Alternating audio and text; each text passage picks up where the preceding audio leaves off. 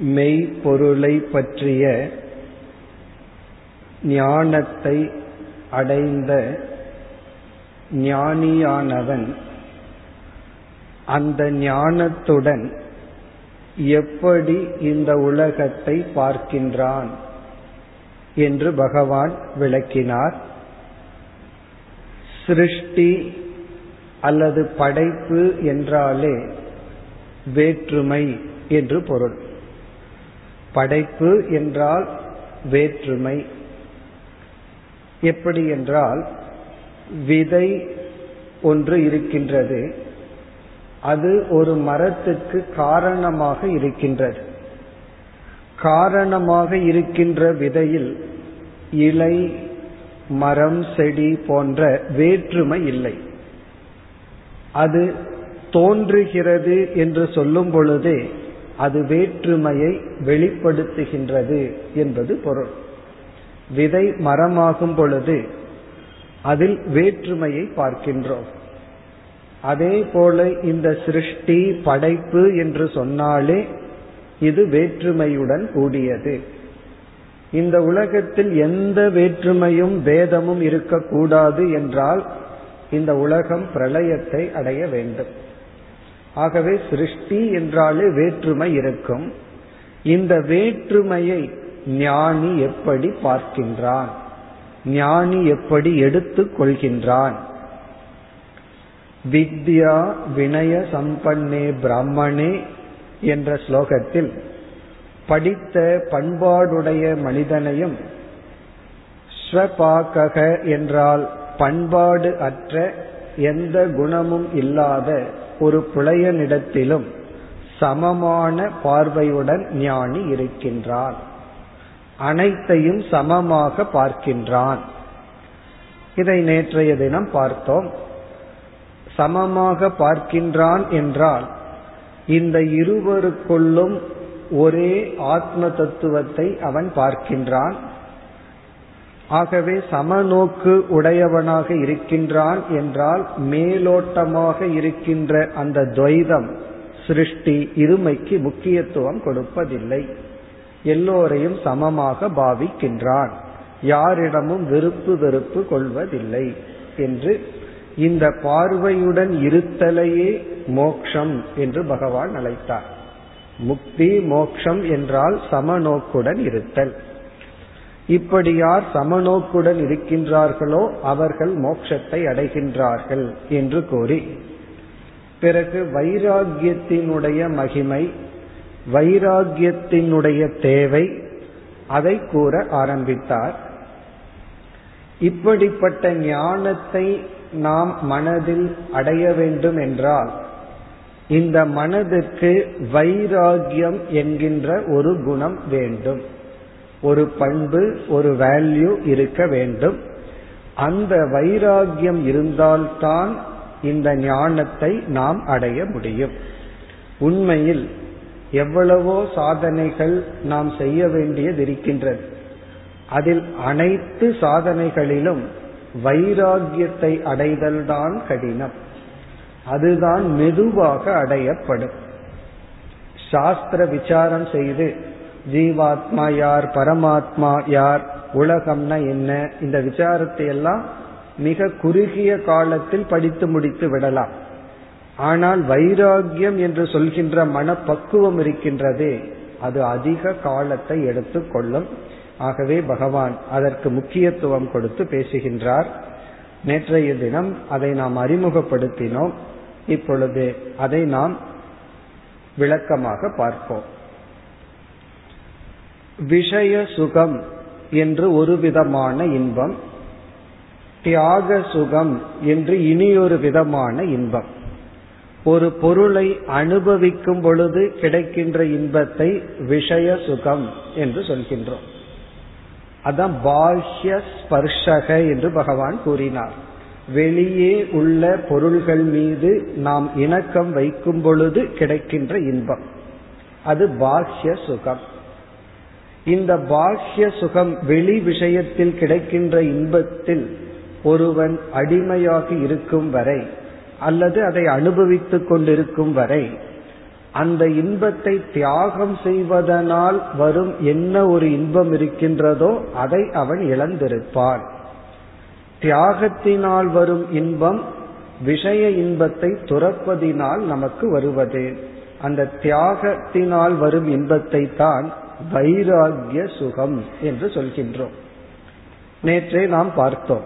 உணவை உட்கொள்வதனால் வரும் சுகத்தையும் விரதம் இருப்பதனால் வரும் சுகத்தையும் ஒரே காலத்தில் அனுபவிக்க முடியாது. அல்லது பேசுவதினால் வரும் சுகத்தையும் மௌனம் இருப்பதனால் வரும் சுகத்தையும் ஒரே சமயத்தில் அனுபவிக்க முடியாது. நான் பேசியும் இன்பத்தை அடையணும் மௌனமா இருந்தா என்ன மன அமைதி கிடைக்குமோ அதுவும் வேண்டும் என்றால் ஒரே நேரத்தில் கிடைக்காது. இதிலிருந்து என்ன தெரிகின்றது? ஒன்றை துறந்தால்தான் இனி ஒன்றை நாம் அடைய முடியும். அதைத்தான் பகவான் இந்த ஸ்லோகத்தில் குறிப்பிடுகின்றார். பிறகு மூன்றாவது ஒரு சுகம் உண்டு. விஷய சுகம் ஒன்று இரண்டாவது வைராகிய சுகம் மூன்றாவது ஆத்ம ஞான சுகம். ஞானத்தினால் வருகின்ற இன்பம். விவேகத்தினால் வருகின்ற இன்பம். இந்த விவேகத்திலேயே கிடைக்கின்ற ஆனந்தம். அது மூன்றாவது சுகம். இதைத்தான் மோக்ஷம் என்று சாஸ்திரம் அழைக்கின்றது. ஞானத்தினாலேயே கிடைக்கின்ற திருப்தி. பொதுவாக ஒரு பொருள் கிடைச்சாதான் திருப்தி அடைவோம் சொல்லுவோம். இது ஞானம் கிடைத்து அதனால் வருகின்ற திருப்தியைத்தான் ஞான சுகம் அல்லது மோக்ஷ சுகம் என்று சொல்கின்றோம். இனி ஒரு சுகம் அதுவும் இருக்கின்றது. அது ஆத்மா ஆனந்த சொரூபம் என்று சொல்கின்றோம். அது அனுபவிக்க கூடிய சுகம் அல்ல ஆத்மாவிடம் எந்த ஒரு சுகம் உண்டோ ஆனந்தம்ங்கிற தன்மை உண்டோ அது நம்மால் அனுபவிக்க கூடியதல்ல பிறகு ஞான சுகம் என்பது ஆத்மா ஆனந்த சொரூபம் என்ற ஞானத்தினால் கிடைக்கின்ற மன நிறைவு மனதில் உள்ள ஒரு பூர்ணத்துவம் அதுதான் ஆத்ம சுகம் அல்லது மோக்ஷ சுகம் இப்ப இங்கு பகவான் குறிப்பிடுகின்ற கருத்து விஷய சுகத்தை தியாகம் செய்து வைராகிய சுகத்தை அடைந்து அதற்கு பிறகு விசாரத்தினால் ஞானத்தை அடைந்து ஒருவன் மோக்ஷம் அல்லது ஞான சுகத்தை அடைய வேண்டும். அதற்கு இங்கு பகவான் வைராகியத்தின் பெருமையை கூறுகின்றார். இப்ப இந்த ஒரு ஸ்லோகத்தில் வைராகியம் என்ற ஒன்றை அடைய வேண்டும் என்றால் வெளி விஷயத்தில் வருகின்ற சுகத்தை தியாகம் செய்ய வேண்டும் என்று கூறுகின்றார். இதை கேட்டவுடன் நமக்கு ஒரு சந்தேகம் வரலாம். ஒருவன் வெளி உள்ள சுகத்தை அனுபவிக்கின்றான். இனி ஒருவன் அதை விட்டு ஒரு சுகத்தை அனுபவிக்கின்றான் இப்ப இருவருமே சமமாகத்தானே சுகத்தை அனுபவிக்கின்றார்கள். ஒருவன் உணவை உட்கொண்டு சுகத்தை அனுபவிக்கின்றான். ஒருவன் விரதம் இருந்தும் சுகத்தை அனுபவிக்கின்றான் என்றால் இருவரும் சமமாகத்தானே சுகத்தை அனுபவிக்கின்றார்கள். இப்ப வைராகிய சுகத்திற்கும் விஷய சுகத்திற்கும் என்ன வேற்றுமை? அதைத்தான் பகவான் இருபத்தி இரண்டாவது ஸ்லோகத்தில் விளக்குகின்றார். இந்த விஷய சுகம் எப்படிப்பட்ட தன்மையை உடையது? விஷய சுகம்னா இந்த உலகம் கொடுக்கின்ற போகத்தில் மூழ்கி இருந்தால் அது எப்படிப்பட்ட இன்பம் அல்லது நிலையை அது நமக்கு கொடுக்கின்றது? அல்லது விஷய சுகத்தினுடைய தன்மையை விளக்குகின்றார். ஏகி சம்ஸ்பர்ஷஜா போகாகா துக்க யோனய ஏவதே. அதாவது நம்முடைய புலன்கள் பொருள்களிடத்தில் பொருந்தி கிடைக்கின்ற இன்பமானது எப்படிப்பட்டது? அதற்கு பகவான் கொடுக்கின்ற இலக்கணம் துக்க யோனி. யோனி என்றால் காரணம். துக்க யோனி என்றால் வருங்கால துயரத்திற்கு காரணமானது. அதாவது விஷய சுகமானது வரப்போகும் துயரத்துக்கு காரணமானது. ஒவ்வொரு போகமும் வர இருக்கின்ற துயரத்துக்கு காரணமானது. ஒருவர் வந்து எவ்வளவு துயரத்தை அனுபவிப்பார் என்பது அவர் அனுபவித்த போகத்தினுடைய அடிப்படையில். இப்ப துக்க யோனி என்றால் அந்த நேரத்தில் அது துயரத்தை தருவதில்லை. ஒரு போகத்தை அனுபவிக்கும் பொழுது அந்த நேரத்தில் இன்பமாக இருந்தாலும் அது வரப்போகின்ற துயரத்துக்கு விதையாக இருக்கின்றது. அது எப்படி என்றால் எந்த புலனை அதாவது கண்ணாகட்டும் காதாகட்டும் அல்லது சுவைக்கின்ற நாக்காகட்டும் அதிகமாக நாம் போகத்தில் ஈடுபடுத்துகின்றோமோ அந்த புலன் ஆனது பலகீனத்தை அடைந்து நோய் போன்றவைகளுக்கு காரணமாக்கி நமக்கு துயரத்தை கொடுக்கும். இப்ப எந்த ஒரு இந்திரியம் அதிகமாக போகத்துக்கு பயன்படுத்தப்படுகிறதோ அந்த இந்திரியமே நமக்கு துயரத்துக்கு காரணமாகும். அது இப்பொழுதல்ல எதிர்காலத்தில் காரணமாகும். ஆகவே போகம் என்பது வரப்போகின்ற துயரத்துக்கு காரணமாக இருப்பது. ஆனால் வைராகியம் அப்படி அல்ல. வைராகியம் மோக்ஷ ஆனந்தத்திற்கு காரணம். இப்ப வைராகிய சுகம்ங்கிறது இடையில இருக்கு. போக சுகம் வந்து வரப்போற துயரத்திற்கு காரணம் வைராகிய சுகம் ஞான சுகத்திற்கு காரணம். இவ்விதம் போக சுகமானது துக்க யோனி. பிறகு இனி ஒரு லட்சணமும் கொடுக்கின்றார். ஆத்தியந்தவந்த கௌந்தேயர் ஹே அர்ஜுனா இந்த போகமானது ஆதி அந்தவது ஒரு காலத்தில் தோன்றி ஒரு காலத்தில் நீங்கிவிடும். எந்த ஒரு இன்பத்துக்குமே ஒரு பீரியட் காலமானது இருக்கின்றது அதை வந்து நம்ம வந்து எல்லா இன்பத்தையும் தொடர்ந்து அனுபவித்து கொண்டே இருக்க முடியாது. தோற்றம் மறைவு என்பது இருக்கின்றது. குறுகிய காலத்தில் தான் எந்த ஒரு இன்பத்தையும் நாம் அனுபவிக்க முடியும். இவ்விதம் நிலையற்றது துயரத்திற்கு காரணமானது. எவைகள்? இந்த போகங்கள் அல்லது உலகம் கொடுக்கின்ற இன்பங்கள்.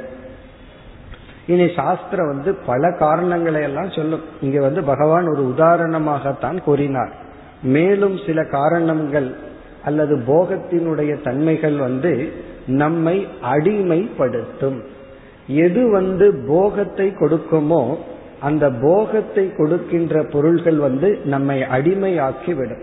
நமக்கு நன்மையை கொடுக்கின்ற பொருளுக்கு அடிமையாக மாட்டோம். ஒருவருக்கு வந்து காலையில் பால் அருந்துவது பழக்கமா இருந்தா ஒரு நாள் கிடைக்கவில்லைன்னா அவருக்கு பெரிய டிஸ்டர்பன்ஸ் வராது. அதற்கு அடிமையாகி இருக்க மாட்டார்கள். ஆனா வேற சில பானம் இருக்கு. காஃபி டீ போன்றவைகள். அதற்கு வந்து நாம் அடிமையாகி விடுவோம். காரணம் என்ன என்றால் அவைகள் வந்து உடல் நலத்தை விட போகத்துக்கு அதிகமாக பயன்படுத்தப்படுகின்ற பொருள்கள். இது ஒரு எக்ஸாம்பிள் இது போன்று எந்த பொருள் போகத்திற்கு பிரதானமாக இருக்கின்றதோ அவைகள் நம்மை அடிமைப்படுத்தி விடும் நம்மை பலகீனப்படுத்தும் நம்மை லோபியாக்கி விடும். ஒரு பொருளுக்கு நாம் அடிமையாகிவிட்டால் யாரிடமும் பகிர்ந்து கொள்ளும் மனம் வராது. எந்த பொருளுக்கு நம்ம அடிமையாகவில்லையோ அதைத்தான் நம்மால் பகிர்ந்து கொள்ள முடியும். இவ்விதம் போக என்பது நம்மை அடிமைப்படுத்தி நம்மை பலகீனப்படுத்தி ஒரு காலத்துக்கு உட்பட்டதாக இருக்கின்றது. இது வைராகியத்தினால் கிடைக்கின்ற இன்பத்தை விட மிக மிக கீழானது. அந்த நேரத்தில் தான் நமக்கு இன்பம் கிடைக்கின்றது என்று வைராகியம் வர பகவான் நமக்கு ஒரு விவேகத்தை கொடுக்கின்றார். என்ன விவேகம்னா இந்த உலகத்தில் உள்ள போக பொருளை பற்றிய சில உண்மைகள். இந்த விவேகம் வந்தால் இந்த விவேகத்தினுடைய விளைவாக வைராகியம் நமக்கு வர வேண்டும். இனி நம்ம அடுத்து பார்க்க வேண்டிய கருத்து வைராகியம் வரணும். எதிலும் பற்றின்மை பற்று இருக்கக்கூடாது. நான் சுதந்திரமாக இருக்க வேண்டும். இப்படியெல்லாம் நமக்கு ஆசை இருக்கு. எப்படி இந்த வைராகியத்தை வளர்த்தி கொள்ளுதல்? வைராகியத்திற்கான சாதனை என்ன? அதுதான் நமக்கு ரொம்ப முக்கியம். நம் வைராகியத்தை எப்படி வளர்த்துதல்? எந்த பொருளுக்கும் அடிமையாக கூடாது. பொருளை பயன்படுத்த வேண்டுமே தவிர பொருள் நம்மை பயன்படுத்த கூடாது இந்த நிலையை அடைவது எப்படி? ஒரு சில கருத்தை இப்பொழுது பார்ப்போம். முதல் உபாயம் வைராகியத்தை அடைவதற்கு முதல் உபாயம் வந்து இங்கு பகவான் என்ன விவேகத்தை கொடுக்கின்றாரோ அந்த விவேகம் அந்த அறிவை அடைதல். போகத்தை பற்றிய சில உண்மைகளை உணர்தல். அதற்காகத்தான் உபதேசம் செய்கின்றார். அதாவது இதற்கு தோற்றம் உண்டு மறைவுண்டு ஆழ்ந்து சிந்தித்தால் போகம் நம்மை ரோகியாக்கிவிடும் நம்மை நோய்வாய்க்கு உட்பட்டு நம்மை அடிமைப்படுத்தும் என்றெல்லாம் பகவான் அறிவை கொடுக்கின்றார். இந்த அறிவை அடைதல். இப்போ ஒருவர் சொல்லலாம் இப்ப இந்த அறிவை நம்ம அடைஞ்சாச்சு. இந்த அறிவை நான் ஏற்கனவே பல முறை அடைந்து விட்டேன். இருப்பினும் நான் மீண்டும் போக வசத்தில் தானே இருக்கின்றேன். இப்ப எந்த விதத்துல எனக்கு அறிவு பயன்பட்டது? அறிவு ஒரு செகண்ட்ல வந்துடும் இதை நம்ம படிச்சாலோ கேட்டாவோ இப்ப அறிவு வந்தாச்சு. இப்ப உடனே எனக்கு வைராகியம் வர வேண்டுமே. இப்ப அறிவு வந்தும் எனக்கு ஏன் வைராகியம் வரவில்லை? இது வந்து நம்ம இடத்துல இருக்கின்ற ஒரு சந்தேகம். சந்தேகமும் மட்டுமல்ல உண்மைதான். முன்ன அறிவு இல்லாமல் தவறு செய்தோம் இப்பொழுது அறிவுடன் தவறு செய்கின்றோம். வேதாந்தம் படிக்கிறதுக்கு முன்னாடி எப்படி இருந்தீங்க இப்ப எப்படி இருக்கிறீங்கன்னு கேட்டா ஒருவர் சொன்னார் முன்ன வந்து தெரியாம தப்பு பண்ணேன் இப்ப என்ன தப்பு பண்றேன்னு நல்லா தெரிஞ்சிட்டு செய்யற அவ்வளவுதான் வேற்றுமைனார். காரணம் என்ன?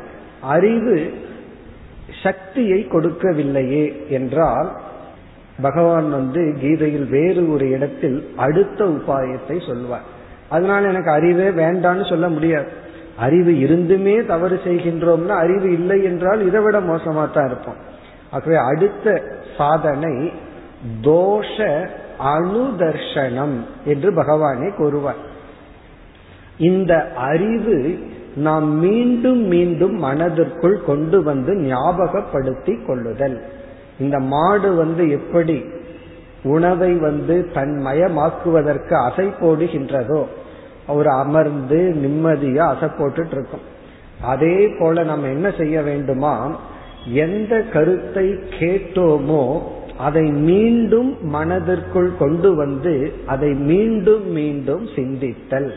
அதுதான் அணுதர்ஷனம் அணுதர்ஷனம்னா மீண்டும் மீண்டும் நம்முடைய ஞாபகத்துக்கு கொண்டு வருதல். இது ஒரு தியானமாகவே நாம் செய்யலாம். கண்ண மூடி அமர்ந்து இந்த அறிவை நாம் மனதிற்குள் கொண்டு வந்து ஆழ்ந்து சிந்தித்து சிந்தித்து இதை பார்த்தல். எதை பார்த்தல்? இந்த போகத்தில் உள்ள தோஷத்தை பார்த்தல் குறையை பார்த்தல் பிறகு வைராகியத்தினுடைய பெருமையை பார்த்தல். வைராகியம் அடைஞ்சா என்ன பலன் கிடைக்குங்கிறத பார்க்கணும். பிறகு இந்த போகத்தினால என்ன லாஸ்? என்ன இழப்பு நமக்கு ஏற்படும் என்பதை நாம் பார்க்க வேண்டும். நாம் ஏன் அடிமையாகி இருக்கின்றோம்னா அந்த போகம் கொடுக்கின்ற இன்பத்தை தான் மனசு பெருசா பார்க்க. அதை துறப்பதனால் வரும் பலனை வந்து மிக சிறியதாக எடை போடுகின்றது. அதை மாற்றி மீண்டும் மீண்டும் மனதிற்குள் கொண்டு வருதல்.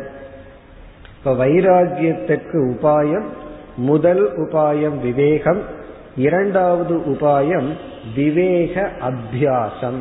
அந்த விவேகத்தை மீண்டும் மீண்டும் மனதிற்குள் கொண்டு வருதல்.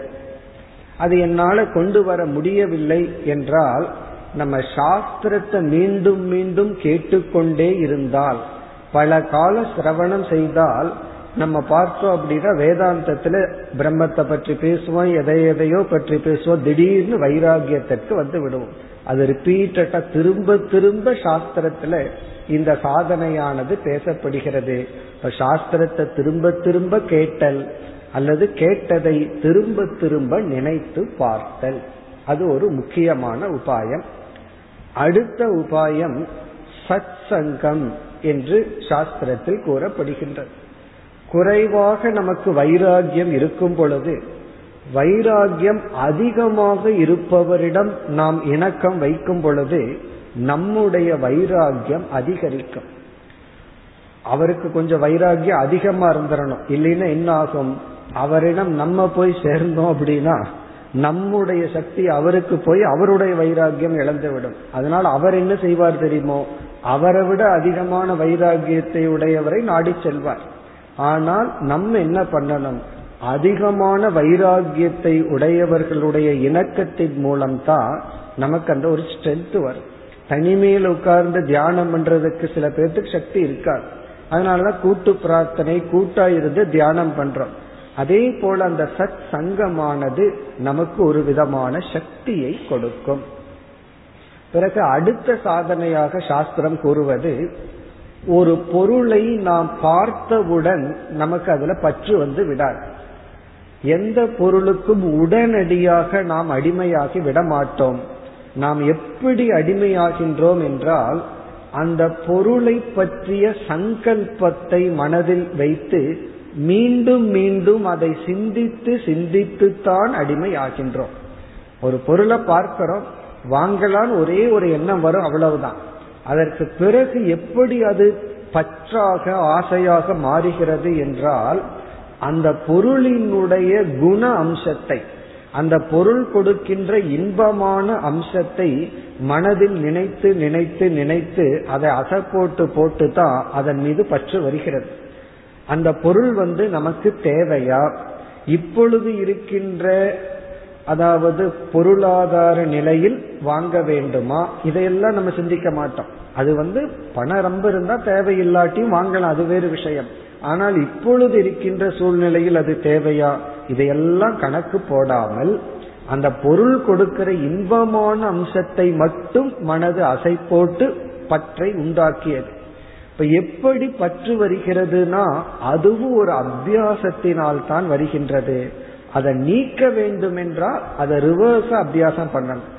எப்படி அபியாசத்தினால் பற்று வந்ததோ அதே போல எந்த பொருள் மீதும் சங்கல்பத்தை நாம் எடுத்துக்கொள்ள கூடாது. அந்த பொருளை பார்த்த உடனே ஆசையை தூண்டுற மாதிரி இருந்தா சங்கல்ப தியாகம் செய்ய வேண்டும். அதை சிந்திக்காமல் இருந்து பழக வேண்டும். இப்படி சாஸ்திரம் வந்து பலவிதமான உபாயங்கள் வைராகியத்துக்கு கொடுத்து பிறகு இறுதியில ஒரு உண்மையை சொல்கின்றது வைராகியம்ங்கிறது காலப்போக்கில தான் நமக்கு கிடைக்கும். அது பொறுமையா இருந்து நம்ம தர்மப்படி வாழ்ந்தால் அந்த தர்மம் தான் நமக்கு வைராகியத்தை கொடுக்க வேண்டும். கர்ம யோகம்தான் நமக்கு வைராகியத்தை கொடுக்கும். அதனால நம்ம என்ன பண்ணணும்னா இது போன்ற சில உபாயங்களை பின்பற்றி பிறகு நாம் தர்ம நெறிப்படி கர்மயோக நெறிப்படி நம்முடைய வாழ்க்கையை அமைத்து வந்தால் நம் மனதில் வைராகியம் என்கின்ற மனப்பக்குவம் ஏற்படும். வைராகியம்ங்கிறது மனதில் உள்ள ஒரு விதமான பக்குவ நிலை. இனி நம்முடைய அடுத்த விசாரம் இந்த வைராகியத்தினுடைய பலன் என்ன? நமக்கு வைராகியம் கிடைக்குதுன்னு வைத்துக் கொள்வோம். எப்படிப்பட்ட பலன் நமக்கு கிடைக்கும்? வைராகியத்தினுடைய முதல் பலன் வைராகியம் என்பது அனாத்மாவான உலகத்திலிருந்து விலகி இருத்தல். இந்த பொய்யான உலகத்திலிருந்து விலகுதல். இப்படி நாம் விலகினால் அதனுடைய பலன் உண்மையை நாடி செல்லுதல். வைராகியத்தினுடைய முதல் பலன் சாஸ்திர பிரவருத்தி. சாஸ்திர பிரவருத்தினா வேதாந்த சாஸ்திரம் தத்துவ நூலானது நமக்கு உண்மையை காட்டி கொடுக்கின்றது. அந்த உண்மையை காட்டி கொடுக்கின்ற தத்துவத்தில் நம்முடைய மனமானது செல்லும். நம்ம கிட்ட இருக்கிறது ஒரே ஒரு மனம்தான். அதை வச்சு இந்த உலகத்தை நம்ம வாழலாம் அல்லது அதிலிருந்து விலகி உண்மையை நாடலாம். அப்படி இந்த தத்துவத்தை நாடுதல் என்பது வைராகியம் இருந்தால்தான் நமக்கு சித்திக்கும். வைராகியம் இல்லை என்றால் நம்முடைய மனம் வெளி விஷயத்தில் செலவிடப்பட்டு சாஸ்திரத்திற்குள் நம்மால் நுழைய முடியாது. அப்படியே நுழைந்தாலும் நம்ம சாஸ்திரத்திற்குள்ள போவோம். சாஸ்திரம் நமக்குள் போகாது. நம்ம என்னதான் படிச்சாலும் அதற்குள்ள நம்ம போவதை விட அது நமக்குள் செல்ல வேண்டும் என்றால் வைராகியம் தான் முக்கியமான குணம். பிறகு வைராகியத்தினுடைய இரண்டாவது பலன் ஆறாவது அத்தியாயத்தில் கீதையில் அடுத்த அத்தியாயத்தில் அர்ஜுனன் வந்து என்னுடைய மனதை கட்டுப்படுத்த முடியவில்லை என்று சொல்லும் பொழுது பகவான் வந்து இரண்டு உபாயத்தை குறிப்பிடுகின்றார். அது யோக சாஸ்திரத்துல கூறிய உபாயம் அதை அப்படியே எடுத்து பகவான் விளக்குகின்றார். அதுல ஒரு உபாயம் வந்து வைராகியத்தை அதிகப்படுத்தினால் உனக்கு தியானம் சித்திக்கும். தியானத்துக்கு தடை வந்து வைராகியமின்மை இப்ப வைராகியம் நமக்கு கிடைக்க கிடைக்க நம்மால் நன்கு தியானத்தில் ஈடுபட முடியும். நம்முடைய தியானத்திற்கு தடை மனதில் உள்ள வைராகியமின்மை போகத்தில் உள்ள பற்று.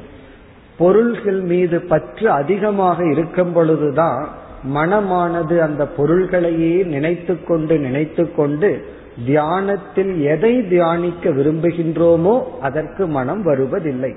இப்ப வைராகியம் வந்து தியானத்திற்கு காரணம்.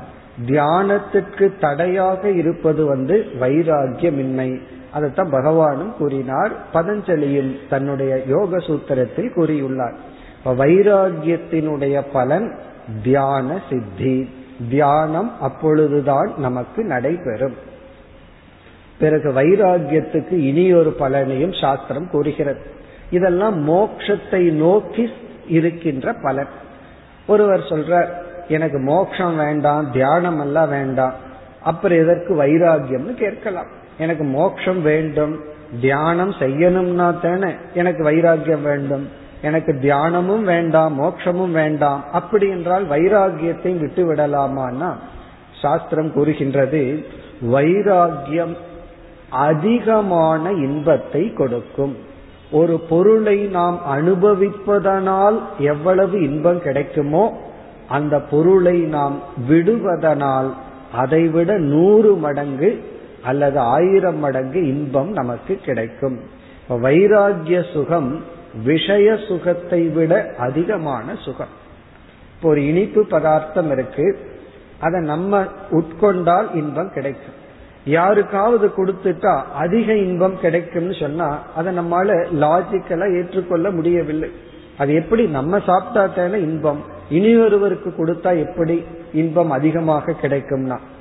ஒரு தாய் வந்து தனக்கு கிடைக்கின்ற ஒரு இனிப்பை குழந்தைக்கு கொடுத்து குழந்தை சாப்பிடுவதை பார்க்கும் பொழுது அந்த தாய் வந்து தான் சாப்பிடுவதை விட நூறு மடங்கு இன்பத்தை அனுபவிக்கின்றார். இது எதை தெரிகின்றது? இந்த அனுபவம் நமக்கெல்லாம் இருக்கும். தாயானவர்கள் தந்தையானவர்களுக்கெல்லாம் இருக்கும். தன்னுடைய குழந்தைக்கோ நண்பர்களுக்கோ பிரியமானவர்களுக்கோ ஒன்றை கொடுக்கும் பொழுது அதிக இன்பத்தை நாம் அனுபவிக்கின்றோம். நாம் அனுபவிப்பதை விட. பிளட் ரிலேஷன்லயே இப்படின்னு சொன்னா முன்பின் தெரியாத அவன் ஒரு மனிதன் என்ற அடிப்படையில நம்ம ஒன்றை கொடுக்கின்றோம் தியாகம் செய்கின்றோம் என்றால் அதனுடைய இன்பம் அதைவிட அதிகமாக இருக்கும். எப்பொழுதுமே தியாகத்தினால் வரும் இன்பம் அதிகம்.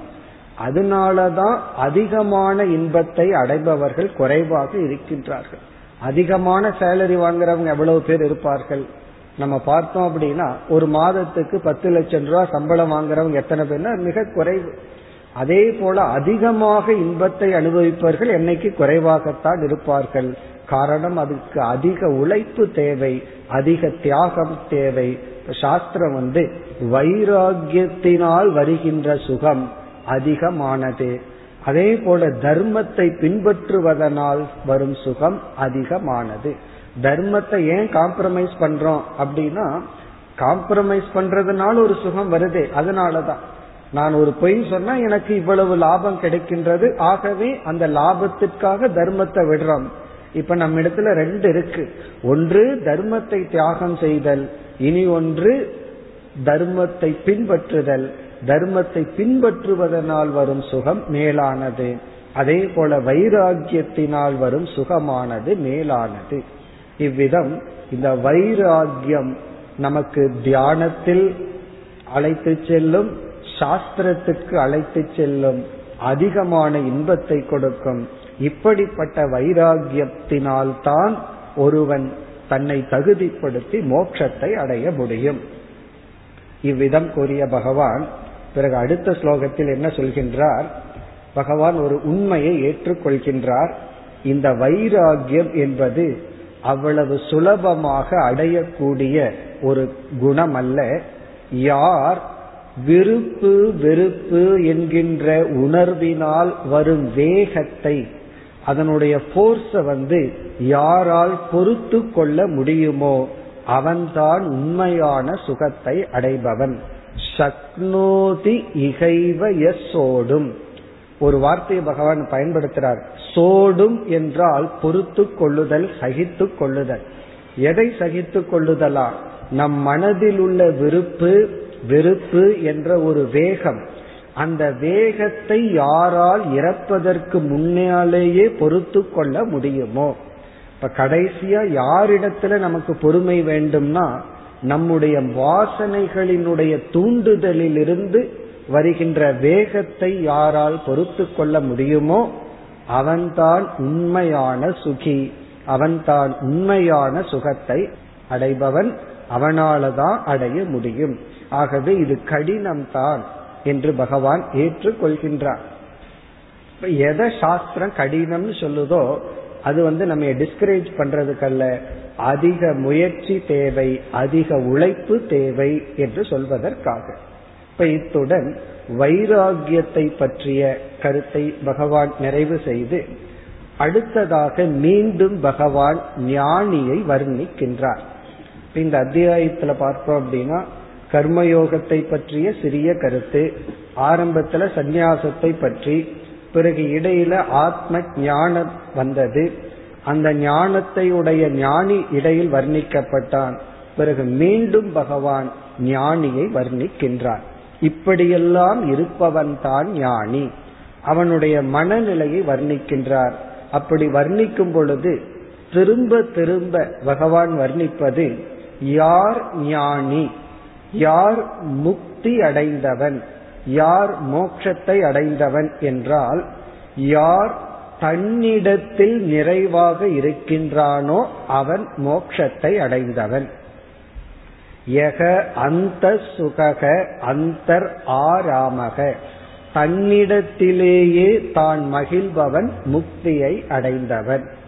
இதிலிருந்து என்ன தெரிகிறதுனா சம்சாரம் அல்லது துயரம் என்பது நம்மிடத்தில் நாம் திருப்தியாக இல்லாத நிலை. அதனால தானே நம்ம வெளி பொருள்களை நாடுகின்றோம். இங்கு வந்து உயிர் வாழ்வதற்கு பொருளை நாடுவதுங்கிறது வேறு மகிழ்ச்சிக்கு பொருளை நாடுவதுங்கிறது வேறு. நம்ம இறக்கும் வரை உயிரோடு இருக்கணும் ஆரோக்கியமா இருக்கணும்னா அதற்கான பொருளை சார்ந்திருக்கின்றோம். அதை பகவான் பேசவில்லை. இன்பத்துக்காக சார்ந்திருப்பதுதான் அதாவது பந்தம். பந்தம் பைண்டிங் அப்படின்னு சொன்னா என்னுடைய மகிழ்ச்சிக்கு நான் இதை சார்ந்துள்ளேன். நம்ம ஒரு நிபந்தனை போடுறோம் இது இப்படி இருந்தா தான் சந்தோஷமா இருப்பேன்னா அது பந்தம்.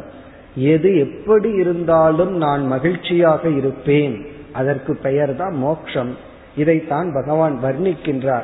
ஞானி என்பவன் தன்னிடத்திலேயே மகிழ்ந்திருப்பவன்.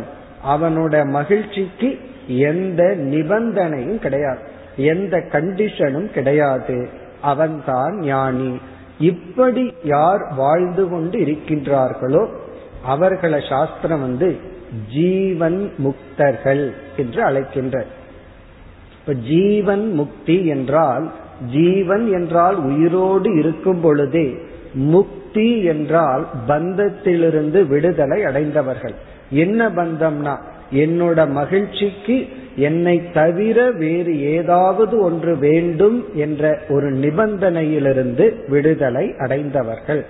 இந்த கருத்தை வந்து உபனிஷத்துக்களிலும் கீதையிலும் திரும்ப திரும்ப நாம் பார்க்கலாம். பகவான் வந்து இதை இரண்டாவது அத்தியாயத்தில் ஆரம்பித்து பதினெட்டாவது அத்தியாயம் வரை திரும்ப திரும்ப கூறுவார். மோக்ஷம் என்றால் நம்மிடத்தில் மகிழ்ந்திருத்தல். இது நமக்கு நன்கு விளங்க வேண்டும் காரணம் உங்களுக்கு மோட்சத்தை கொடுக்கட்டுமா அப்படின்னு சொன்னா ரொம்ப பேர் பயந்து கொள்கிறார்கள். மோட்சம் வேண்டுமானா இப்ப வேண்டாம் பிறகு பார்க்கலாம்னு சொல்வார்கள். காரணம் மோக்ஷம்னா மரணம் என்ற ஒரு பயம் பலருக்கு. இனி ஒரு பயம் வந்து மோக்ஷம்னா நான் எல்லாத்தையும் விட்டுட்டு சென்று விடுவேனோ எல்லாத்தையும் மறந்து விடுவேனோ நான் வந்து எதற்கும் பயனற்றவனாகி விடுவோனெல்லாம் பயம் இருக்கின்றது. அப்படி அல்ல மோக்ஷம் என்பது நம்மிடத்தில் மன நிறைவுடன் இருத்தல். அதுதான் மோக்ஷம். இத ஜீவன் முக்தி என்று கூறுகின்றோம். இவ்விதம் பகவான் வந்து ஞானியை வர்ணித்து பிறகு இரண்டாவது ஒரு முக்தியை சாஸ்திரம் பேசுகின்றது. அதையும் பகவான் இங்கு வர்ணிக்கின்றார். அந்த இரண்டாவது விதமான முக்திக்கு மோட்சத்துக்கு விதேக முக்தி என்று பெயர். சாஸ்திரம் நமக்கு இரண்டு விதமான முக்தியை கூறும். ஒன்று ஜீவன் முக்தி. அந்த ஜீவன் முக்திக்காகத்தான் நாம் முயற்சி செய்ய வேண்டும். ஜீவன் முக்தினா உயிரோடு இருக்கும் பொழுதே அடைகின்ற மன நிறைவு விதேக முக்தி விதேகம் என்றால் இந்த உடலை விட்டதற்கு பிறகு அடைகின்ற முக்தி. விதேகம் அப்படின்னா தேகம் சென்றதற்கு பிறகு அடைகின்ற நிலைக்கு பேரு விதேக முக்தி. இந்த விதேக முக்தி என்றால் அந்த ஜீவன் முக்தனாக இருந்தவன் இறந்ததற்கு பிறகு மீண்டும் எந்த ஒரு சரீரத்தையும் எடுக்க மாட்டான். மீண்டும் வேறு ஒரு உடலை எடுத்து வேறு ஒரு உலகத்திற்கு சென்று அவன் வாழ மாட்டான். பிறகு என்ன நேரிடும்னா இந்த உடல் வந்து நாம் பார்க்கின்ற ஐந்து பஞ்ச பூதங்களால் ஆனது. இறந்ததற்கு பிறகு என்ன ஆகின்றது? இந்த பஞ்ச பூதத்தினால் ஆன இந்த உடல் உலகத்தில் உள்ள பஞ்சபூதத்துடன் கலந்து விடுகின்றது ஸ்தூலமான உடல் மண்ணாகி விடுகின்றது. நமக்குள் சென்று வந்த காற்று சமஷ்டி வெளியுள்ள வாயுவில் கலந்து விடுகின்றது. நமக்குள்ள ஒரு உஷ்ணம் இருக்கு. இவ்வளவு டிகிரி உஷ்ணம்னு சொல்றோம். அந்த அக்னி அக்னியுடன் சேர்ந்து விடுகின்றது. நீர் நீருடன் கலந்து விடுகின்றது. எப்படி இந்த உடல் சமஷ்டியான முழுமையான பஞ்சபூதத்தில் கலந்து விடுகிறதோ அதே போல ஞானியினுடைய மனமானது அதுவும் சூக்மமான பஞ்சபூதத்தில் ஆனதாக சாஸ்திரம் கூறுகின்றது. அது சூக்மமான தேவதைகளுடன் சூக்ம பஞ்சபூதத்தில் கலந்து விடுகின்றது. அதனாலதான் ஞானியினுடைய மரணத்தை பராந்த காலம் என்று உபனிஷத் அழைக்கும். ஞானி இறுதியாக இறக்கின்றான் அப்படின்னு அர்த்தம். ஞானியினுடைய டெத் வந்து கடைசி டெத் ஏன்னா மீண்டும் பிறகு பிறப்பதில்லை மீண்டும் இறப்பதில்லை. இப்ப அவர்களுடைய மனம் அந்தந்த பூதங்களில் கலந்து விடுகின்றது. பிறகு அவர்களுடைய ஆத்மா பிரம்மஸ்வரூபமாகவே இருக்கின்றது. மீண்டும் அவர்களுடைய மனம் வேறு ஒரு உடலை எடுப்பதில்லை. இப்ப அறியாமையில் இருப்பவர்களுக்கு என்ன ஆகின்றது என்றால் அவர்களுடைய மனம் கர்ம வினைக்கு ஏற்ப வேறொரு லோகத்திற்கு சென்றோ அல்லது மனித லோகத்திலோ வேறொரு உடல் எடுக்கின்றது. அதற்கு காரணம் கர்ம வினை. ஆனால் ஞானியினுடைய மனம் அந்த பஞ்சபூதத்தில் கலந்து மீண்டும் பிறப்பதில்லை. அதான் விதேக முக்தி தேகம் சென்றதற்கு பிறகு மீண்டும் பிறக்காத நிலையை அடைகின்றார்கள். இப்போ ஒரு கேள்வி வருகின்றது. அதையும் பகவான் விளக்குகின்றார். அவர்களுடைய கர்ம வினை என்ன ஆகின்றது? ஞானிக்கு ஞானம் வந்து சந்தோஷமா இருக்கின்றான் ஏற்றுக்கொள்ள முடிகிறது. இறந்ததற்கு பிறகு ஞானி ஏற்கனவே அறியாமையில் இருக்கும் பொழுது எத்தனையோ பாப புண்ணியம் செய்து வைத்திருப்பான். அந்த கர்ம வினைகளெல்லாம் என்ன ஆகின்றது அனுபவித்துத்தானே தீர வேண்டும் என்ற கேள்வி வரும் பொழுது கர்ம வினை யாரை சார்ந்தது அப்படின்னு ஒரு கேள்வி கேட்டா அந்த கர்மத்தை செய்த கர்த்தாவை சார்ந்தது. கர்த்தா அப்படின்னா அந்த கர்மத்தை செய்த அகங்காரத்தை சார்ந்தது. ஞானி அந்த அகங்காரத்தை பொய்ப்பித்த காரணத்தினால் அகங்காரத்தை சார்ந்துள்ள கர்மங்களும் அழிந்து விடுகின்றது ஒரு துணியை சார்ந்து வர்ணம் இருக்கின்றது. இப்ப சிவப்பு வர்ணமானது துணியை சார்ந்திருக்கு. துணியையே நாம எரிச்சிட்டோம் அப்படின்னா அந்த சிவப்பு வர்ணமும் சேர்ந்து சென்று விடுகிறது. அதே போல கர்மமானது கர்மத்தை செய்த அகங்காரத்தை சார்ந்துள்ளது. அந்த அகங்காரத்தை ஞானியானவன் நீக்கிவிட்டான். ஒரு விதத்தில் அழித்து விட்டான் ஆகவே அகங்காரம் சென்ற காரணத்தினால் அகங்காரத்தை சார்ந்த கர்ம வினையும் நீக்கப்படுகின்றது. அதனாலதான் இந்த ஞானத்தை அடைவதிலேயே ஒரு பயம் நமக்கு ஏற்படும். தியானம் செய்ய ஆரம்பிக்கும் பொழுது ஒரு பயம் ஏற்படும். இந்த சாஸ்திரம் கேட்கும் போது ஒரு பயம் ஏற்படும். என்ன பயம் என்றால் அது இயற்கையா வர்ற ஒரு பயம்தான். இந்த அகங்காரத்தையே நாம நீக்க போறதுனால நம்முடைய நான் எக்ஸிஸ்டன்ஸ் நானே இல்லாதவனோ இல்லாதவன் ஆகிவிடுவேனோன்னு ஒரு பயம் வந்துடும் அந்த பயத்தை எல்லாம் மீண்டும் சிந்தித்து சிந்தித்து அந்த பயத்தை நாம் நீக்க வேண்டும். அதையும் பகவான் இங்கு குறிப்பிடுகின்றார். அந்த பயத்தை நாம் நீக்க வேண்டும். இந்த பயத்தை எப்படி நீக்கணும்னா சத்திய ஞானத்தினால் பயம் நீங்கும். பயமே நான் எக்ஸிஸ்டன்ஸ்னால தான் இல்லாமல் சென்று விடுவோமோங்கிறதுனால பயம். நான் அடைய போற பிரம்மன் என்றும் இருப்பது அந்த சத் என்ற ஞானத்தினால் பயத்தை நீக்கி பிறகு வந்து சாதனைகளினால் விருப்பு வெறுப்பை நீக்கி ஒருவன் வந்து சாதனையில் ஈடுபட்டு அவனுடைய அகங்காரத்தை பொய்ப்பித்து விடுகின்றான். அதனால் அவனுடைய கர்ம வினைகளும் அந்த அகங்காரத்துடன் சென்று இவன் விதேக முக்தியை அடைகின்றான்.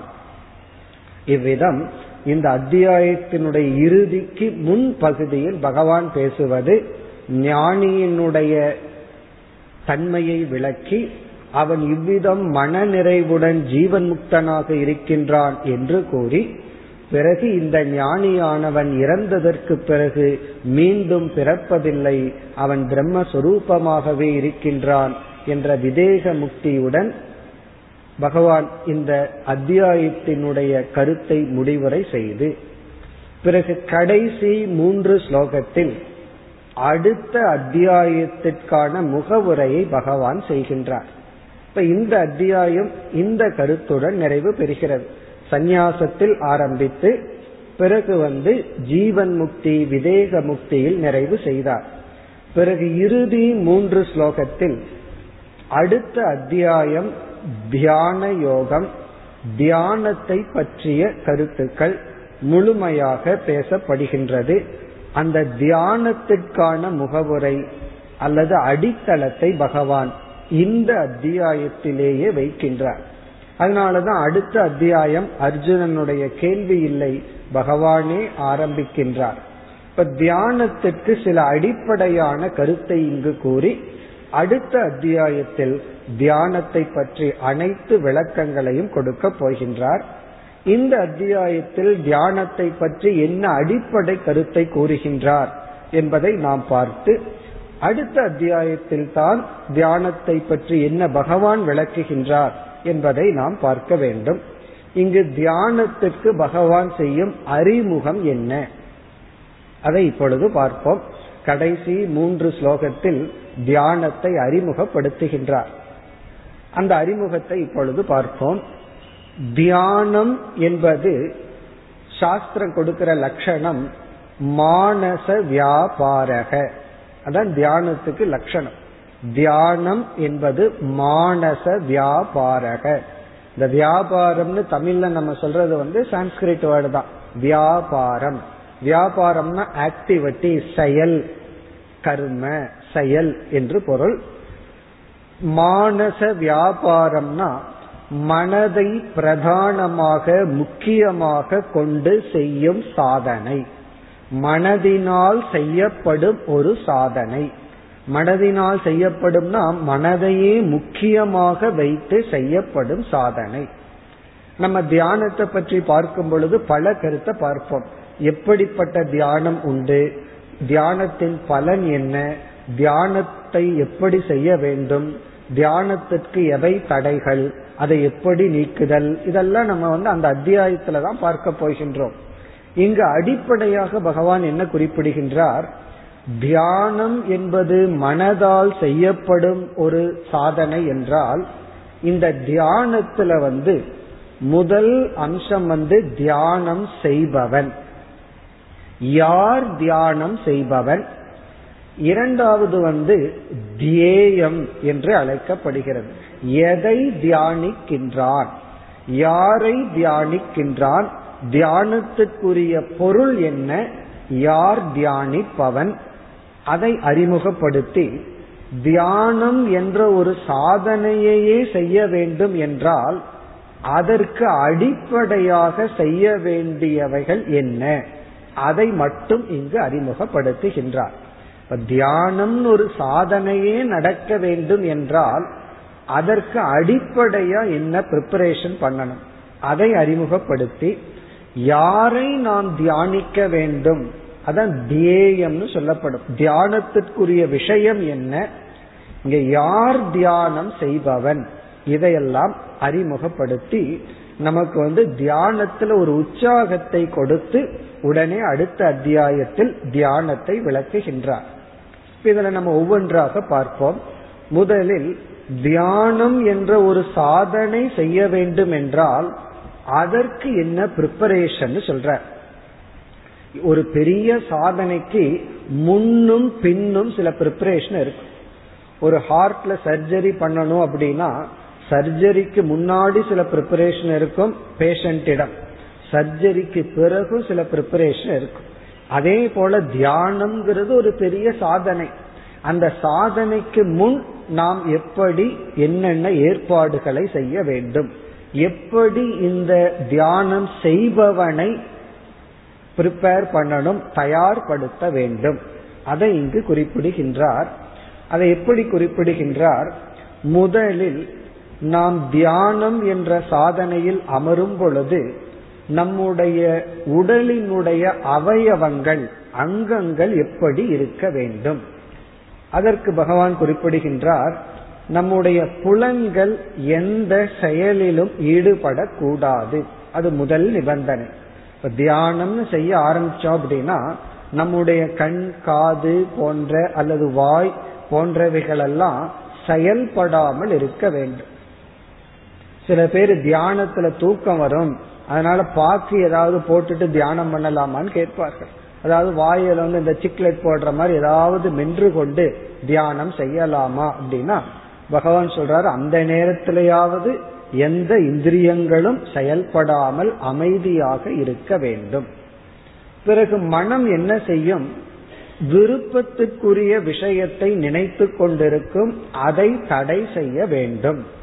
தியானத்தும் தியானம் என்று நம்ம கண்ணை மூடியவுடன் எது மனது அதிகமா விரும்புதோ அதை நினைக்க ஆரம்பிக்கும். அல்லது மனம் எதை அதிகமாக வெறுக்கின்றதோ அதை தியானிக்கும். அப்படி அதிகமாக விரும்புகின்ற வெறுக்கின்ற பொருளை மனம் தியானிக்கும். அதை வெளியே வைக்க வேண்டும் சொல்றார். வெளியிருக்கிற பொருளை வெளியே வச்சுட்டு தியானம் செய்யணும் சொல்றார். காரணம் என்ன? வெளியிருக்கிற பொருள் எல்லாம் நமக்குள்ள போயிடும் எப்படி போகும்னா வெளியே வந்து ஒருவர் வந்து ஒரு நம்மை ஒரு முறை திட்டினார்னு வச்சுக்கோமே. ஒரே ஒரு வார்த்தையில ஒரு முறை அவர் திட்டிருப்பார் நாம மனம் என்ன பண்ணு தெரியுமோ? நூறு முறை நம்ம திட்டு வாங்கியிருப்போம் அவர்கிட்ட. எப்படின்னா அவர் இப்படி திட்டினார் திட்டினார்னு நினைச்சு நூறு முறை நமக்குள்ள திட்டி இருப்போம் இது யார் செய்யற வேலைனா நம்முடைய மனதினுடைய செயல். இதை நிறுத்தி பிறகு நமக்கு எத்தனையோ கடமைகள் எத்தனையோ விஷயத்துல எத்தனையோ முடிவெடுக்க வேண்டியதெல்லாம் பெண்டிங் இருக்கும். ஏன்னா நேரம் இல்லாத காரணத்துல பல விஷயங்கள் டேட்டா உள்ள போயிருக்கும் நேரம் இல்லாததுனால டிசிஷன் எடுக்க வேண்டியதெல்லாம் ரொம்ப பெண்டிங் இருக்கும்.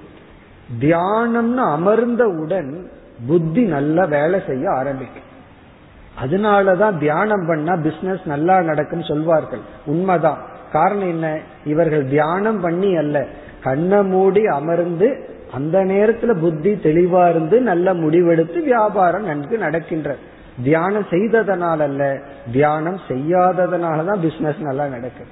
இப்ப என்ன ஆகுதுன்னு சொன்னா தியானத்தில் அமர்ந்தவுடன் புத்தியானது செயல்பட ஆரம்பிக்கும். ஏற்கனவே பல டேட்டா போயிருக்கும் எத்தனையோ விஷயங்கள் எல்லாம் பெண்டிங் வச்சிருப்போம்.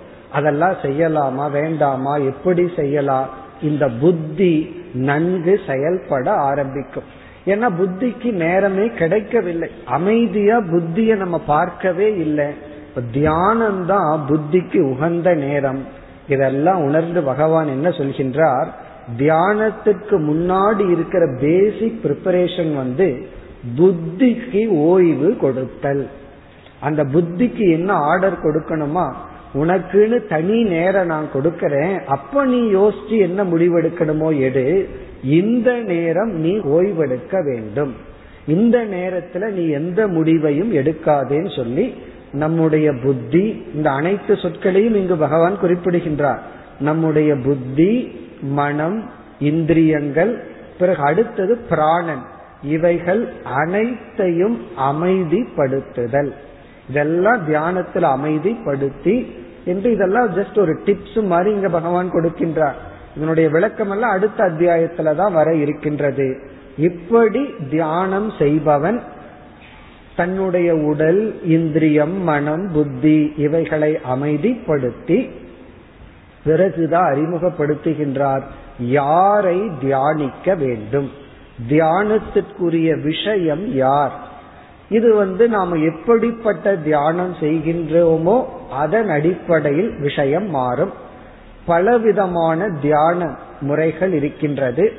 அதுல வந்து இங்கு பகவான் வந்து இறைவனை குறித்த தியானத்தை பேசுகின்றார்.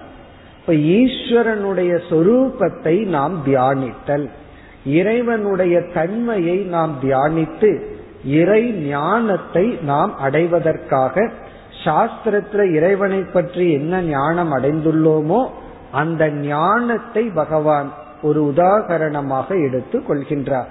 இப்ப சாஸ்திரத்தை நம்ம கேட்கும் பொழுது இறைவனை பற்றிய சில அறிவை அடைந்திருப்போம். சாஸ்திரம் படிக்காத வரை யார் கடவுள்னு தெரியாமலே கடவுளை வழிபட்டு கொண்டிருப்போம். எப்பாவது நம்ம ஒரு கேள்வி கேட்டிருப்போமா? கடவுளை நம்ம சாமி கும்பிடு சாமி கும்பிடுன்னு எல்லாம் சொல்றாங்க நம்ம கும்பிட்டு இருக்கோம் அந்த சாமி யார்? அந்த இறைவன் யார்? யாரை நான் வழிபடுகின்றேன்? அப்படிங்கிற கொஸ்டினே நமக்கு வந்திருக்கார். காரணம் என்ன? வழிபட சொல்கிறார்கள் வழிபடுகின்றேன் அவ்வளவுதான். இந்த சாஸ்திரம் தான் அந்த இறைவனை நமக்கு அறிமுகப்படுத்தி வைக்கின்றது. அந்த இறைவனுக்கு சில இலக்கணம் லட்சணம் எல்லாம் கொடுக்கப்பட்டுள்ளது. லட்சணம்னா டெபினிஷன் இப்படிப்பட்டவர் இப்படிப்பட்ட தன்மையை உடையவர் இறைவன் என்று அறிமுகப்படுத்தி உள்ளது.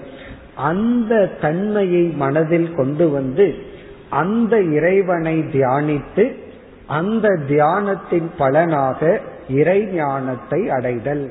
அந்த இறைவனை பற்றிய அறிவை சாஸ்திரத்திலிருந்து கேட்கிறோம். கேட்டாலும் அது கேட்டமே தவிர அந்த திருஷ்டி நமக்கு வருவதில்லை.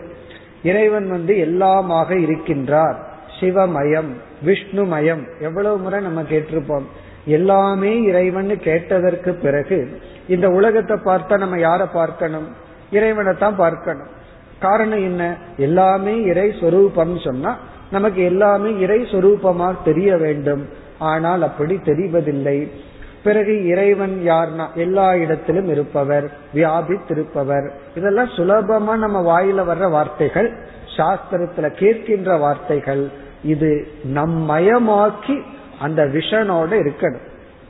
அதனாலதான் ஒரு உபனிஷத்துல ஈஷா வாசியம் இடம் சர்வம்னு ஆரம்பம். மிக அழகான வாக்கியம். அந்த உபனிஷத்துக்கு ஈஷா வாசியோபனிஷத்துன்னு பெயர். அந்த வாக்கியத்தினுடைய பொருள் ஈஷா என்றால் இறைவனால் வாசியம்னா இந்த உலகம் வியாபிக்கப்பட்டுள்ளது. அதற்கு இனி ஒரு பொருள் இறைவன் என்ற புத்தியினால் இந்த உலகத்தை நீ வியாபிக்க வேண்டும்.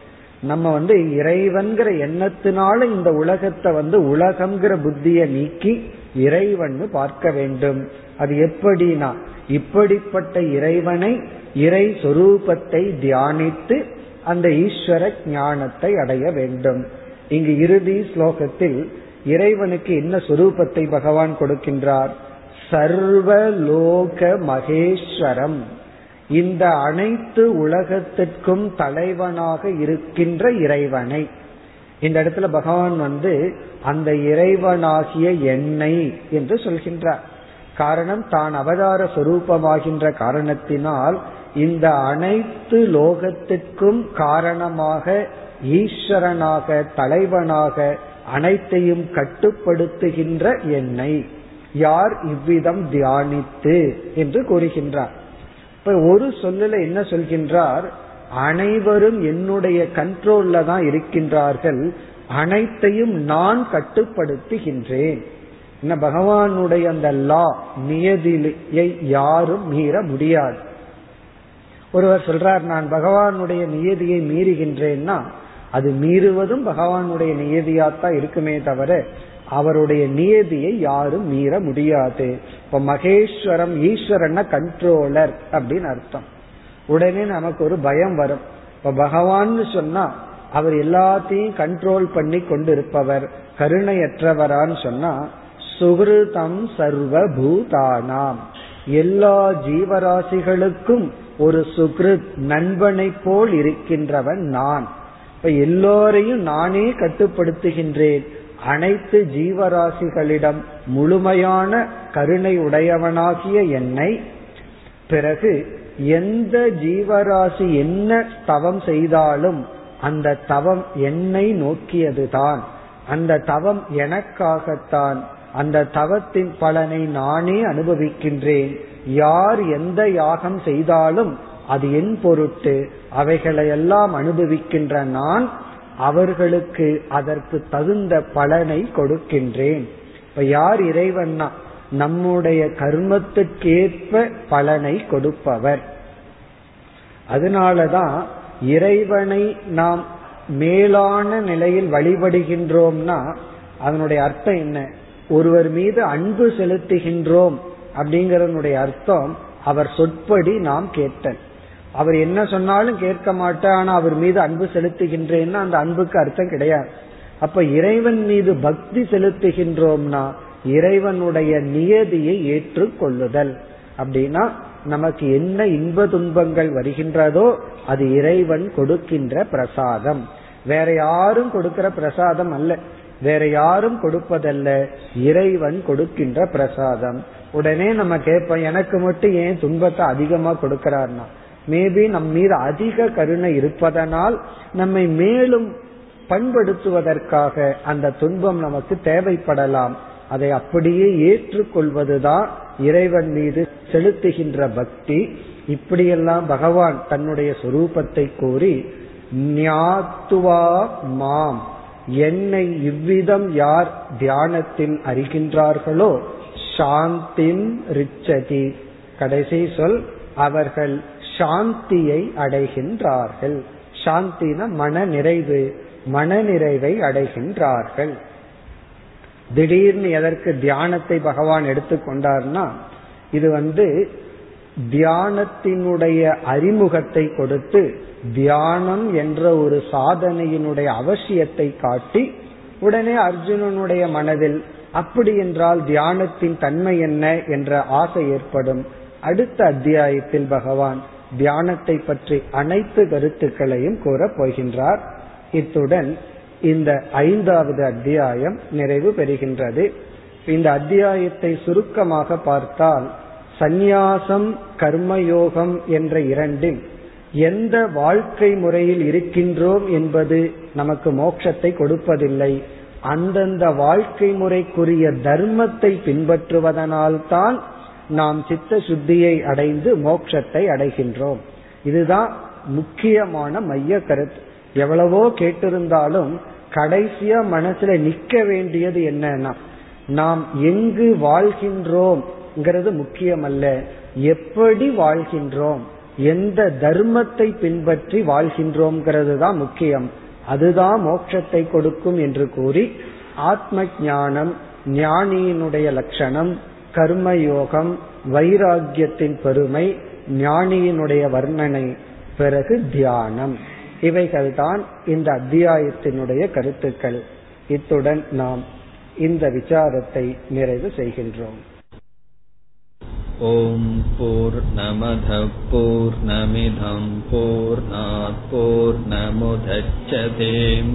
पूर्णस्य पूर्णमादाय पूर्णमेवावशिष्यते। ॐ शान्ति शान्ति शान्तिः।